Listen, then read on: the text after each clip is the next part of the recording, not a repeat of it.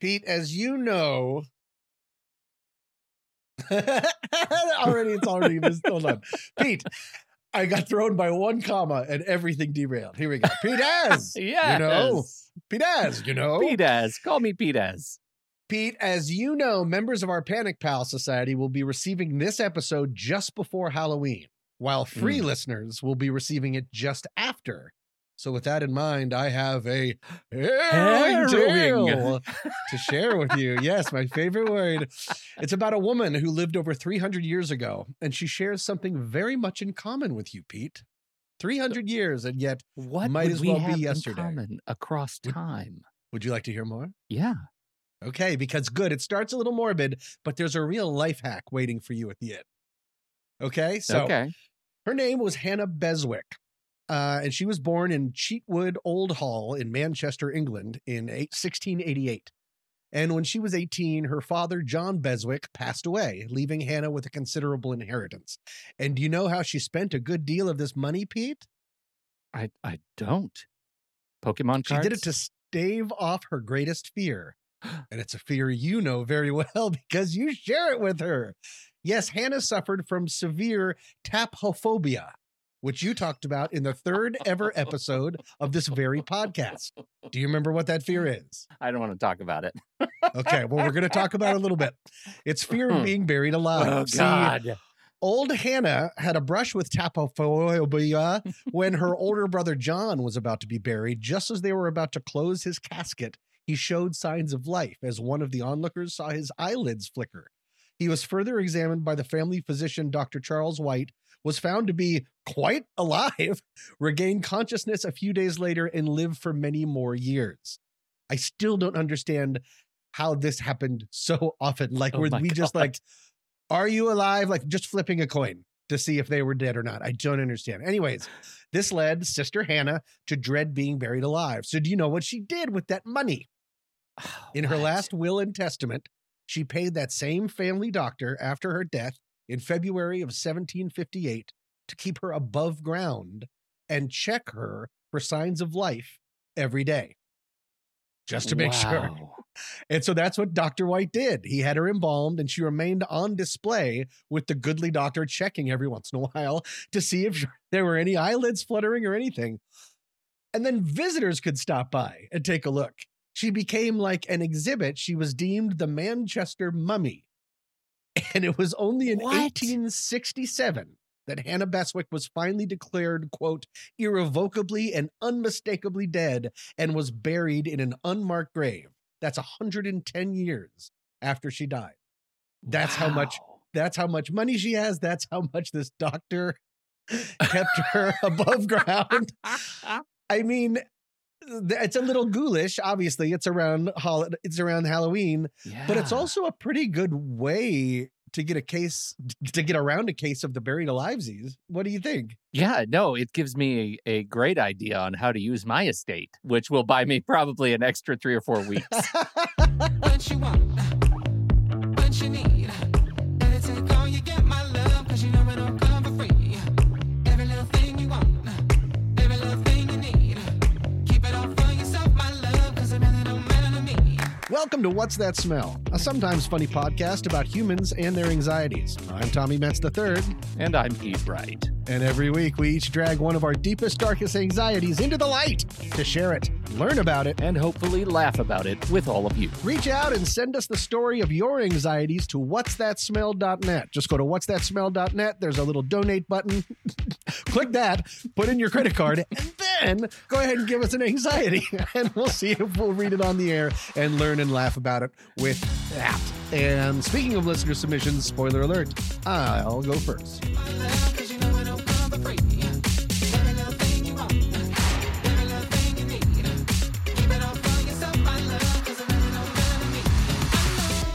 Peter, I have something to tell you. Oh, is it harrowing? It is not harrowing. It's something that I don't say enough. I'm no therapist, but I do know this. You're very handsome. Oh, thank you. And you're very good at podcasting. What are we doing right now? And you have much better lighting than I do. And this whole show only works because of all the behind the scenes work. I can tell a grift is coming up. This is a grift. And your dog is outstanding, and your kids and your wife, they're just perfect. And now it's overkill. It was fine. You do believe me, right, Pete? There was a line, and it's now been crossed. So you're suspicious. Yep.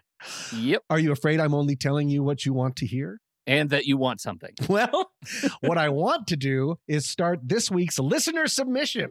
Ooh, outstanding. And it has to do with what just happened. This is from Casey. Is it Casey's real name? We'll never know. But here we go. Is Casey at the bat?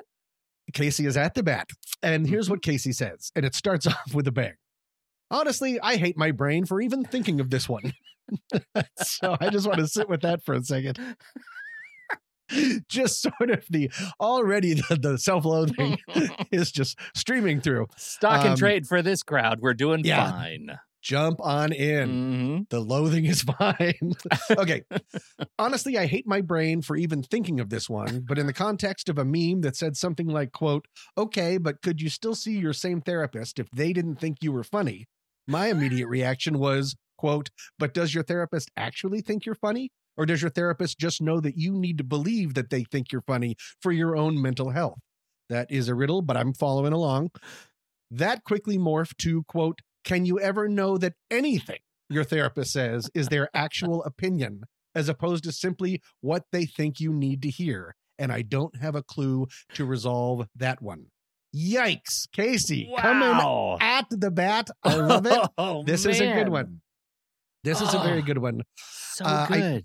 I definitely have some thoughts and advice, and I want to hear what you have to say, but I want to start by telling Casey that once again, you are not alone. Sharp-eared listeners will know that I have been in therapy for many years with the wonderful Bonnie, and even though we've talked countless number of times, I still worry about our interpersonal relationship, as it were, even though we really don't have one.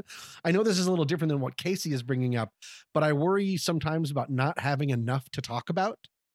And I worry about bringing up the same thing over and over again.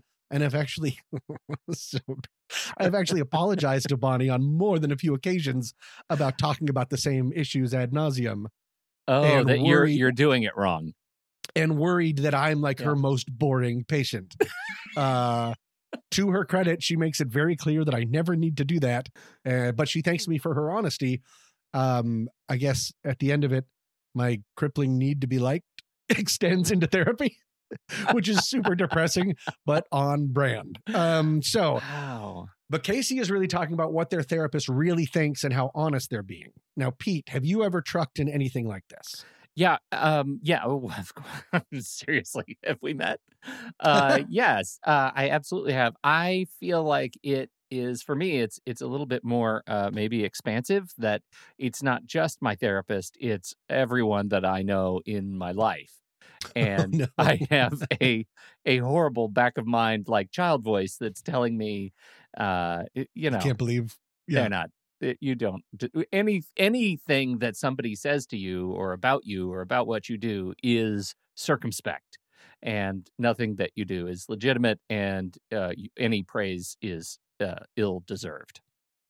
Things are great. Things are great. So it's like a sad Truman Show. Yeah. Like everything's on fire, not just when you try to leave town. Everything's always in I'm a definition of laugh, or otherwise I'd be crying. Like it's why this show exists. One of the things that I wanted to point out, and I hope this isn't too completely obvious, but there are different types of therapy. But most cognitive behavioral therapy isn't based on a therapist telling you what to do. Right. Giving you tons of advice, because that's what a life coach does. Mm-hmm. Potentially, if you're out there and your therapist is just giving you a list of things to do, that's not exactly what their job is. A good therapist is really facilitating a conversation between you and yourself, mm-hmm. helping you see past your own learned thought distortions or re-examine old routines. I know Bonnie ad nauseum has had to say to me, that is an old feeling. Mm-hmm. That is a very old emotion you're having. What is that? That just means something that we've already worked through, or something that is like something I've carried for a long time since I was very young, and it's no longer necessarily appropriate. It doesn't serve me or belong. Correct, in this current situation. And so maybe it's, if you bring it out into the light, maybe you can discard it. Mm-hmm. Does Bonnie do a lot of laughing with you? though? Not like this podcast. She's not. No. Chuckles McBills by the hour. It is not. She does do a cold open, which is weird. That takes a good 20. She does. She does do a tight two to teach you something right in the middle of your session. She does. And then there's this weird, like she keeps trying to get me to subscribe to different tiers. I don't quite know. But I think she's spelling it TEARS. So because it's a conversation with yourself, I think one of the things I wanted to suggest to Casey is maybe it doesn't really matter what they think. It doesn't matter what they're telling you, because really you're just talking to yourself. In effect, they're asking questions to lead you down the road so you can try to get out of your own way. Okay. Do you agree with that? It leads, well, yeah. I mean, of course, practically, when I just am just me, not in my, living in my heart or my self-loathing voice, of course, that makes perfect sense. But the question is, how do you bridge the gap? Like, how do you get over the hump of actually saying out loud, it doesn't matter what Bonnie thinks, I'm learning about myself through this dialogue, or how do you get to that point of saying that it doesn't matter what Bonnie thinks and away from the deeply ingrained voice of, God, I hope I'm funny to every individual I meet? With Bonnie, as I said, I address it. Yeah. I don't just sort of let it fester. And she thanks me for my honesty. When I come on and say, hey, I had some anxiety about our call today because I don't have a lot going on, she's always very thankful. She's like, but I'm very glad that you did make the call. And then she goes, cha-ching, which is weird. No, she says she's very thankful. And some of those sessions have been the absolute most rewarding. Yeah. Because it's like shower thinking. I didn't go in with a actual purpose. Yeah. And so it just sort of something snuck in through the side hatch.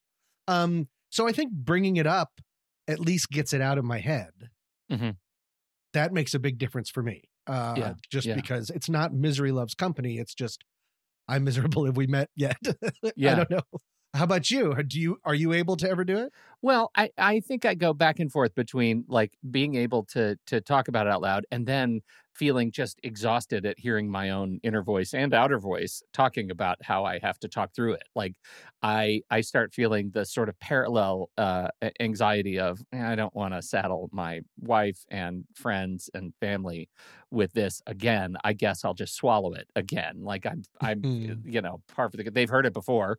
I'm not telling them anything new. It's just how I feel every day. I have to like shut up. And that is its own separate special gift box of feelings that I don't love living with, right? I don't love living with that inside my head because that just exacerbates the issue. Like I don't know that is certainly not a solution. That's definitely the hard space, that liminal space that I live between, like acknowledging out loud who I am inside versus who I present as. And try to present to somebody kind of with it from day to day, which is hard sometimes.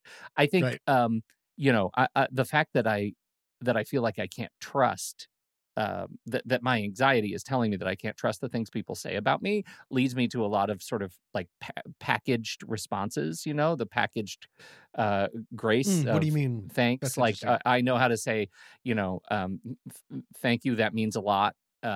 You know, with a degree of sincerity that feels authentic when I actually am in my head saying I still am not really sure that they like my work or that they like what I've done or that they like me. And that's, you know, that's the piece that's challenging that I feel like, and I wonder if this gets to anything that Casey is dealing with, right? That I feel like I am like when I tell my therapist that, you know, I believe you, I thank you for that reflection, that I am still kind of lying inside. You are. Okay. Because when I have insights, and she always gives me credit for them because that's good looking out, Bonnie. Even though I'm like, you clearly did that. You just led me like a rat through a maze. This is why you're still paying off student loans, Bonnie. Are you just trying to fix yourself I mean, are you pretending to be fixing yourself just to make her or your therapist feel better? Yeah, I think that's the swing, right? That's the part that is so challenging is, and that's why you need a therapist so badly, right? Because you can't do it yourself, and you need somebody to be able to see through it, right? You need somebody who can look at you and say, this is why you are struggling with self-appreciation, because you're lying to me right now, and by virtue of that, you're lying to yourself. That not everybody is as cynical as you portray them to be. Right? That's very much so. Yeah. And I'm glad that you brought up family and friends, because another way of looking at this is family and friends, a lot of time, they will tell you what you want to hear because they're your friends and your family. So maybe if your therapist is telling you what you need to hear, maybe that's not a bad thing. Maybe that's not something to be looked at as fraudulent, because you have friends and family. They tell you what you want to hear. Maybe it's important to have someone outside of everyday interactions that can just zero in on the problem, not take it with a whole bowl of peat, but instead just be able to see what the issue is and find those routines, find those patterns, and try to bring them out into the light. Maybe that's not a bad thing. Yeah, maybe not. I think So, I go back to this experience that I had that it was one of my very first client experiences and I carry this around to this day. It was it was probably 18 years ago. Okay. It was one of my very first freelance gigs, and it was one of the first times that I had picked up a video camera in a lot of years, because, I hadn't run a camera since I was, for probably 10 years before that, when I was still working in television. And I had quit my job, and I was really excited to freelance. And I had this client that was fantastic, and they were creating educational content. They needed they needed somebody to go and fly around to universities up and down the West Coast and take video of professors teaching this thing, and they were going to put it online and do this educational content. And I had done some copywriting for them that they really liked, and I got this gig because it was a friend's wife who worked for this company, and my friend said, hey, you should look at Pete. He's picking up the camera and doing this stuff. You should send him. My first gig was to go down to Stanford and rent a bunch of equipment at a local video place and take that equipment, presumably knowing how to use it, and then set it up and record this person for several hours, like a day. It was a day job to go and video them and do this thing and send them reliable video back. And what I realized when I picked up the load of equipment that I had rented was that a lot had changed in 10 years, and I did not know how to use it reliably. And I spent the night before in the hotel room trying to figure it all out. And I thought I had a pretty good sense of it, and I could run things and push the record button and get all that done, but I couldn't light. Lighting was tough. And so I ended up in a location that was terrible. And short story long, I did bad work. I returned to them objectively bad work.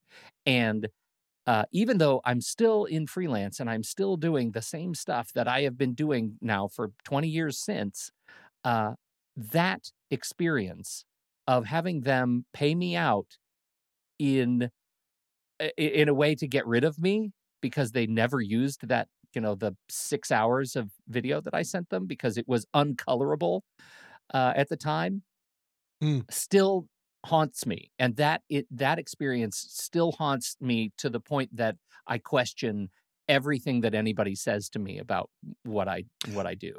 But what did they say to you? Because you're describing imposter syndrome, but what was their reaction? Were they like, gross, here's your money? No, they said, we don't think we can use this. And, but this is not the video that we expected. And it is video that we're not going to be able to use, and we're going to pay out the contract, which was extremely generous, and I didn't expect it, and I wouldn't have asked for it had I not been just sent a check and never worked with them again. But are you glad that they told you the truth?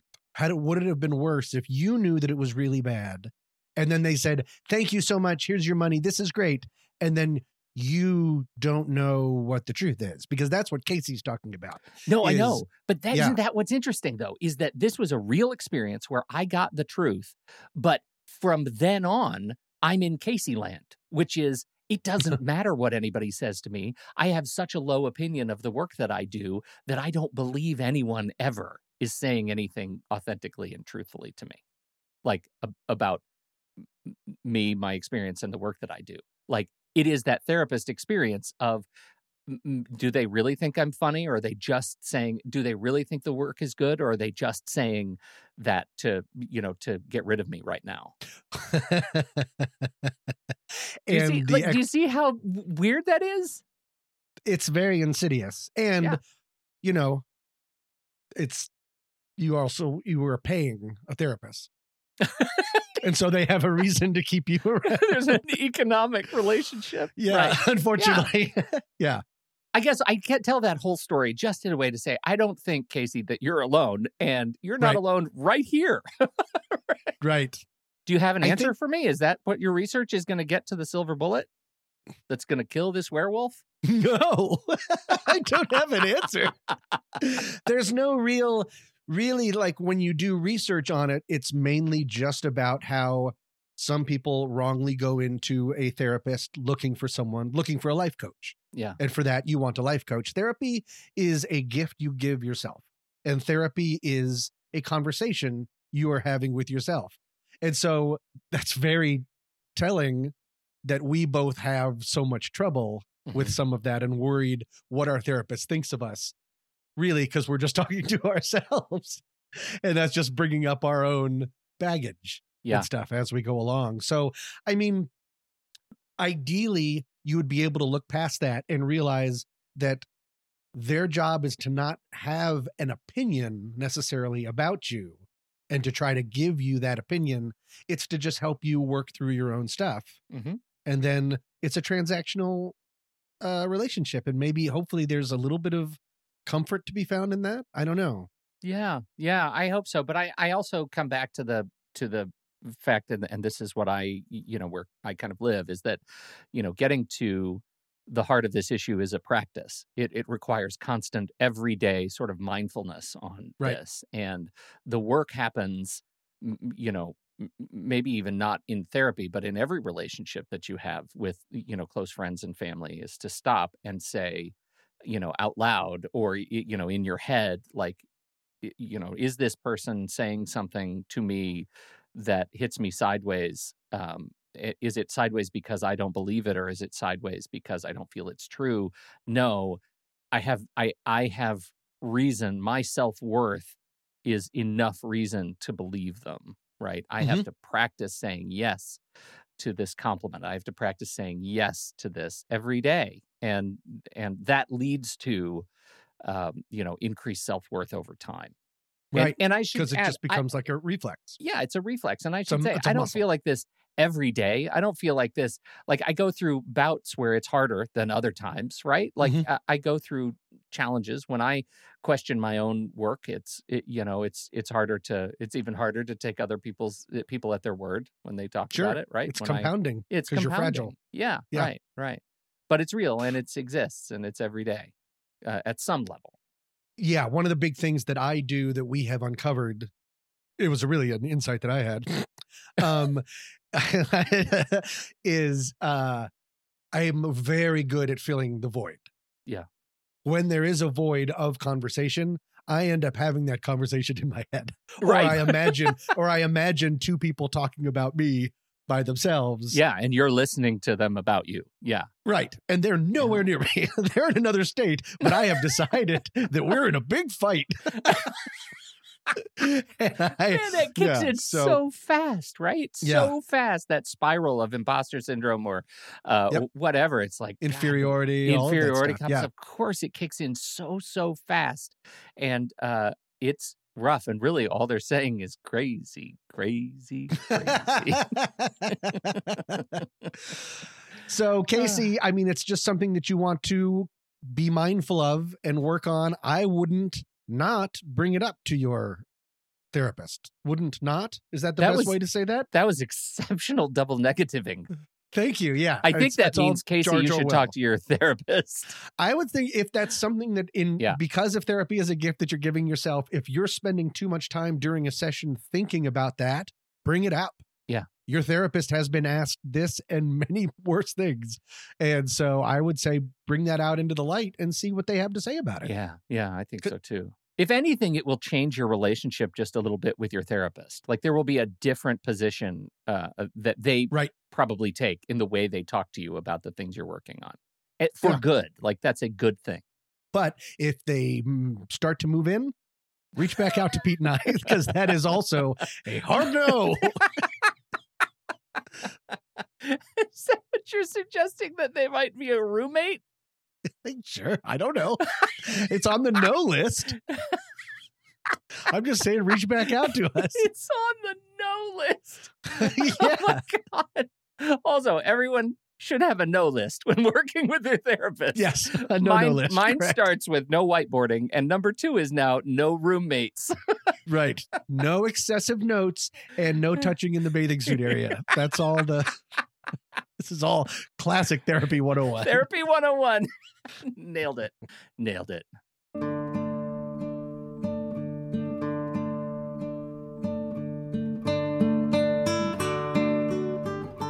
Thanks to the Bible, we have the story of King Nebuchadnezzar II of Neo-Babylonian Empire, in which he is described as being driven from men and did eat grass as oxen. In another tale, Buyid Prince Majd al-Dawla made the sound of a cow and asked that he be killed such that his flesh could be consumed. These two men were reportedly suffering from a psychological regression written about by the likes of Carl Jung in the early 20th century. Today, it's a form of clinical lycanthropy, describing the condition of a human believing that they can transform into, has transformed into, or is an animal. In this case, a cow. There's a word specifically describing this subset of lycanthropic individuals, boanthropy, a human believing they're a cow. They might eat grass. They might attempt to live in a field. They might emit the sounds of a cow. Some analysts believe this is a form of regression of humans finding their connection to past lives, past experiences, and indeed, some consider boanthropic sufferers as those who live with persistent thought spirals or dreams of cow living, even though they may not manifest behavior of cows themselves.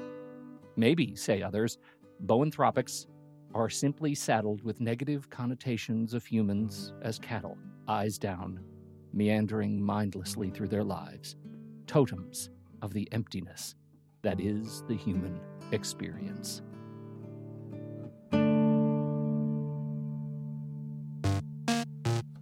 Moo humbug! You're not a cow, you're a person, and people only eat grass when it's lettuce-shaped and on a burger. And if you're people-shaped and listening to this podcast, grab your wallet and become a What's That Smell Panic Pal. For just $35 for the season, you're supporting the creation of 12 more episodes of steaming hot content. You get to join us for our live stream recording sessions, early access to each episode in your own personal podcast feed, our member community Discord server, and a collection of our new Season 7 stickers. Visit whatsthatsmell.net and become a Panic Pal today.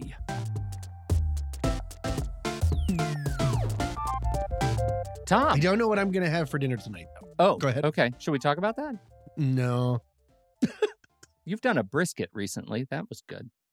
I did. Didn't you do a little with a sandwich? Pot roast. Do you want to talk about my thing? Yeah.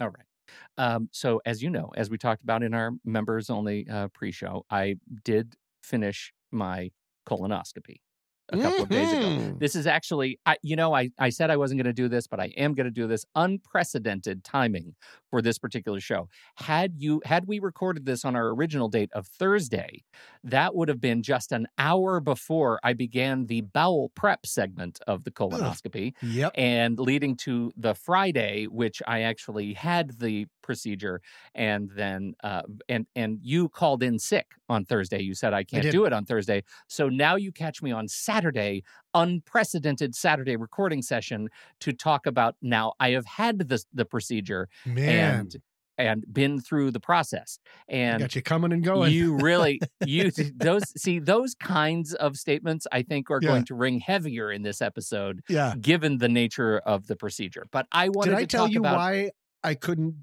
record on Thursday? No. I had an elective colonoscopy. I just wanted a second look. To knock it out. Yeah. They put me on the every 4-week plan. It was pretty recent for you, right? Like, right? So, well, and you were clean, right? No issues, right? I was clean as well. That little bit of anxiety was gone. But that was not the most of my anxiety, right? The most of my anxiety was, you know, I'm a needle guy. We've talked about my needle phobia. I struggled a little bit with the IV. That was not easy. But the thing that I found myself really thinking about was the anesthesia, because I haven't been knocked out. Because it was that space of being knocked out, of losing control. And I had that moment where I was like, the guy with the anesthesiologist was so nice. And he said, you know, I am, you know, it's really, have you had trouble with anesthesia? Well, I haven't been knocked out since I was 16, right? 17 when I had my tonsils out. All right. Well, this is just, you're going to fall asleep. And in my head, I said, no, I'm not. I'm not going to. I'm going to count all the way back from 10 to 1. Yeah.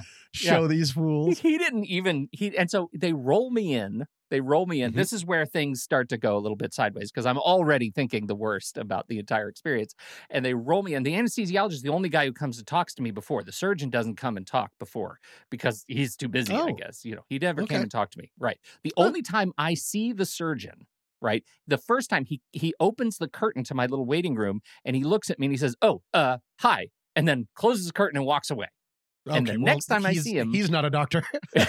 Next time I see him, they have rolled me into the procedure room, and he's got his mask on, and they plug me into the anesthesia, and they plug all the leads and things on me to monitor me, and they kind of start rolling me over. And I've rolled over on my left to begin, and he gets right up in my face, and he says, okay, now I need to talk to you about the risks. There is a risk that we will nick the bowel and that you will bleed, and that will require immediate surgery. There is a risk that you will blah, blah, blah. And he was already a Peanuts parent to me by that point. And I thought, maybe you should have talked to me about this personally a few minutes before you rolled me into the surgery theater and plugged me into the anesthesia, because the next thing I hear is, all right, we're going to send a little drip of the medicine to make you sleepy. So here you go. And I was like, okay, I guess we wave all this other stuff off and hope it's fine. Not good way to do all of that. I know. It was just so fast. I had a much better experience. Ugh.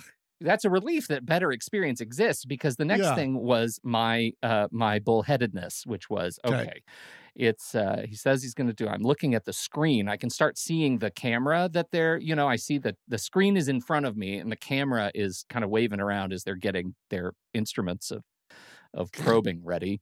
And so I can see it on the blanket that I'm on, and it's kind of moving around, and I'm looking at the screen and I see my name on the screen and I see the doctor's name on the screen, and I start counting myself, and the anesthesiologist above me says, yeah, here we go. Just a little bit. It's going to make you sleepy. And I'm like, no, it's not. I'm going to be fine. I'm going to just watch this screen and it's going to be fine. And I'm not going to do anything like anywhere near falling asleep. Oh, for crying out loud. Here it comes. Oh, God. You could feel it. Yeah. Yeah. Oh, see, I was so never mad. Feel it coming. I'm counting down. Well, I don't even remember counting down. I lose time from before that. Oh, okay. All right. So you lose time. Like, what's the last thing you remember before you were knocked out the last time? Give me your wallet. You so don't not mean much. In an alley? Yeah. Yeah, no. Is there such a thing as a back alley colostomy? Absolutely. It's back behind that. Yeah, I was going to say Jiffy Lube, but that's too on the nose. Yeah, no, I don't remember. I get carted in, and then we all say hi, and then they had me turn on my side, and then that's all I remember. I don't remember counting down. Okay. Well, that's the part that I was really thinking about leading up to it. The part that I was thinking about. Why would you want to be awake?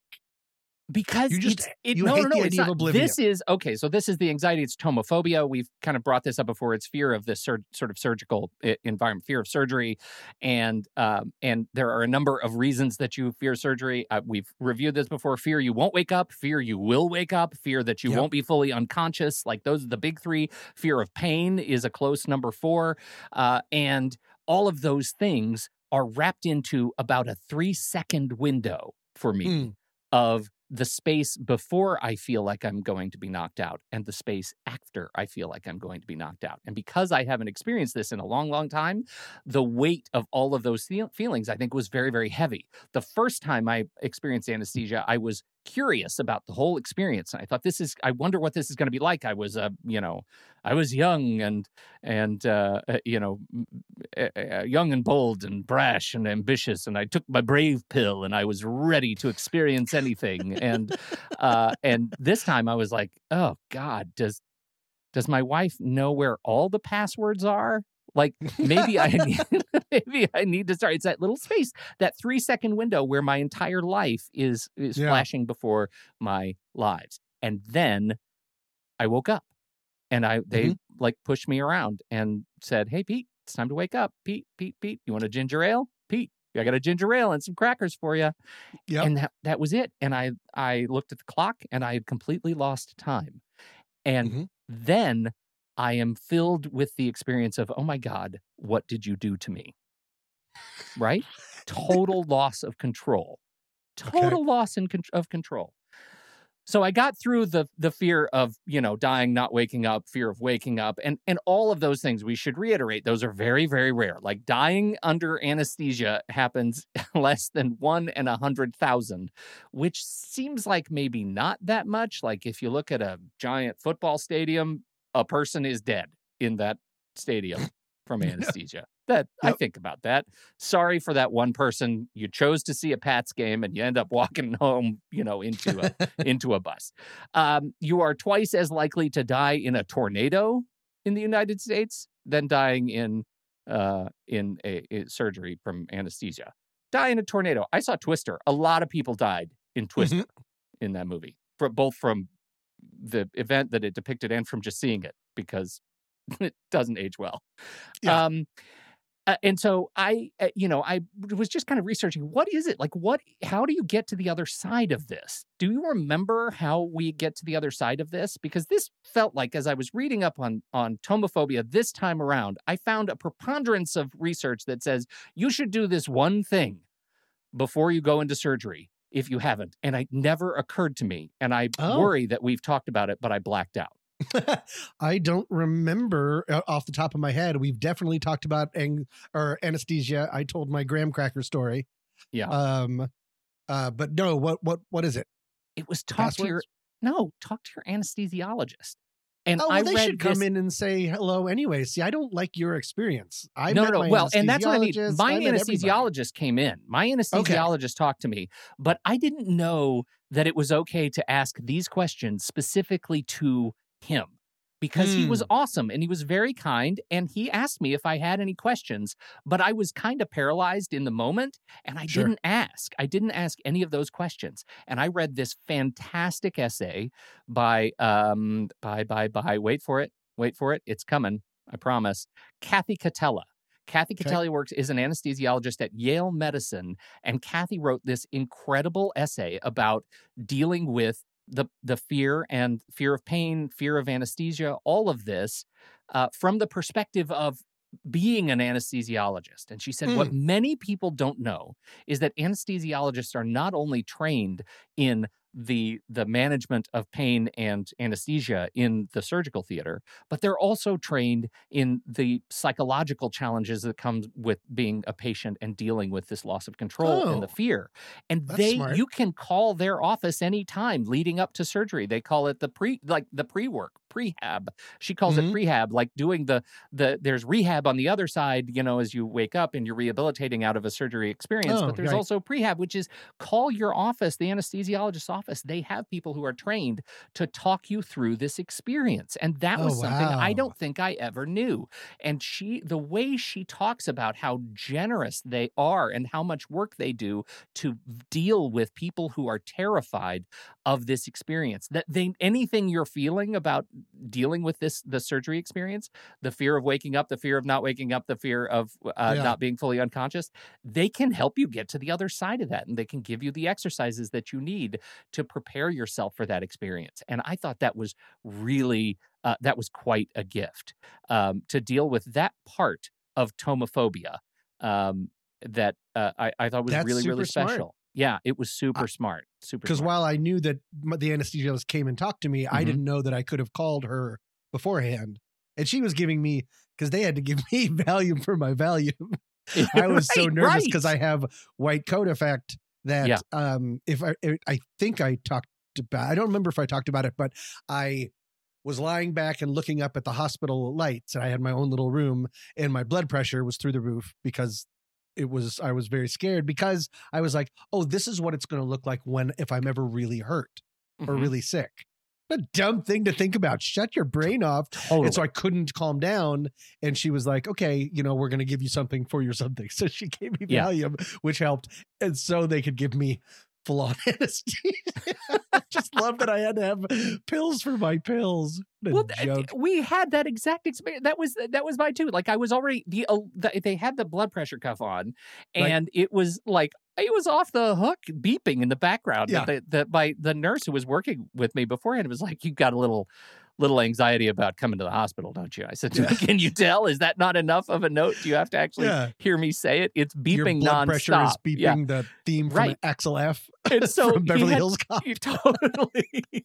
He had to give me an injection to numb my arm before he could give me the IV to actually put me to sleep. So it was that sort of meta experience. Like I was physiologically compromised for sure during this experience. But the other piece is I realized that because it had been so long, that gap between these sort of anesthesia experiences, these fear experiences, was very long.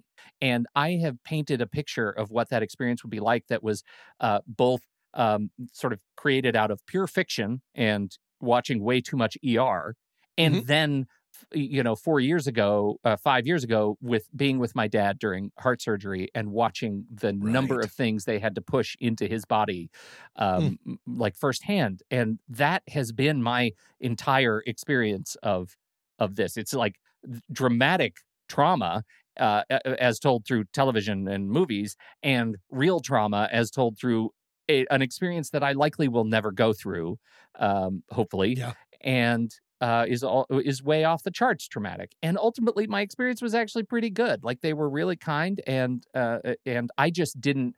I think I would have been saved a lot of that internal just distress by knowing that I could ask these questions of these specific people.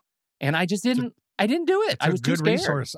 I had no idea that resource was there. Yeah, and that they had that level of training. Like, I see anesthesiologists and surgeons and the people who are doing all the work as real, like, solid specialists. And I should not be like, that's part of my white coat anxiety, which is don't talk to or touch the people who are doing the stuff because you don't want to make them mess up. And you're going to distract them. Yeah. Like, any of my questions are going to have them take their eye off the ball. Right. I don't want to do any of that. And so that's where I ended up. And so I guess in that way, this is a little recap only because it's very, very fresh in my mind. And blissfully, I'm on the 10-year plan. So I don't have to do this again for another decade. And hopefully that will be the next time. I did get to thinking, like, what is the thing? So it's pretty recent for you. So I ask you this as a thought experiment. A lot has changed since the last time I was under anesthesia to this time. Like, one of the big ones is, am I going to implicate myself somehow as the anesthesia is wearing off? Because when the last time I was under anesthesia, coming out of it was a long process, and I was a real comedy factory. Like, I think I sang some Monty Python. I know I sang, I feel happy. I think I'll see what's happening on TV. That's been with me forever. Like, I remember that. There's some sort of video of me, like, drugged up singing that kind of thing.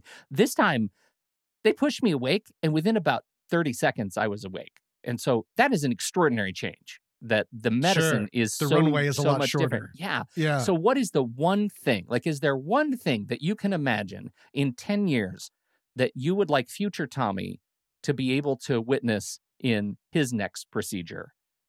Like, that they could modernize in future medicine? I am an enormous fan of carbonation. And so if I could have a carbonated IV, I think that'd be fun. It'd be like a Willy Wonka IV. Yeah. Maybe that's part of the scope, that the scoping itself is somehow carbonated, sort of carbonated bowel treatment. Yeah. I'm really upset that you brought that up. I'm really upset that this thought experiment has led to carbonation, internal carbonation. That's not good for either of us. Well, I just remember the thing that I was the most nervous about, the reason they had to give me Valium, is the whole time I was like, does my anesthesiologist think I'm funny?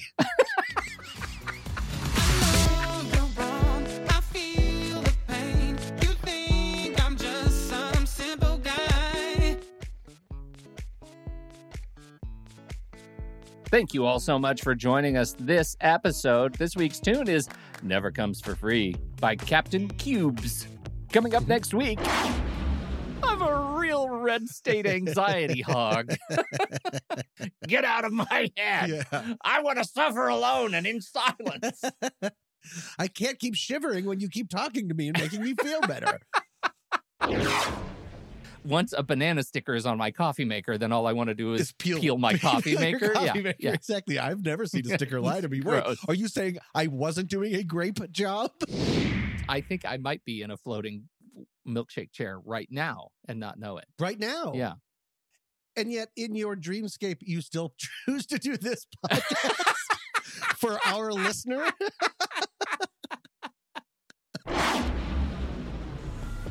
Until then, I'm Tommy Metz III. And I'm Pete Wright. Thank you for downloading. We'll be back next week on What's That Smell?